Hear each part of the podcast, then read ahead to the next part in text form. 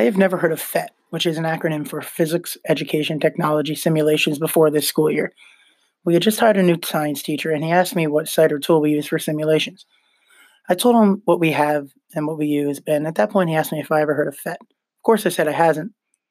So I checked it out because he's a teacher of 15 years and really knows what he's talking about and said how great it was.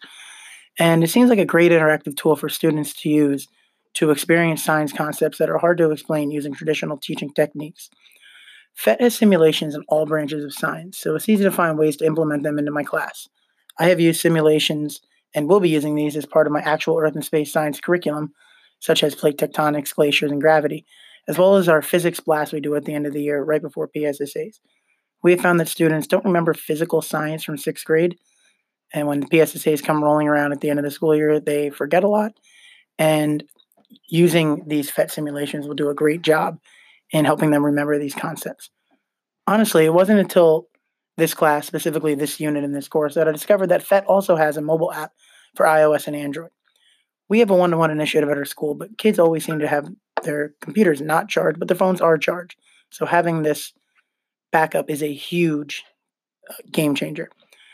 You can create a lesson plan that forces students to interact with the simulations and force them to develop the big ideas of a concept themselves instead of you providing them with the information.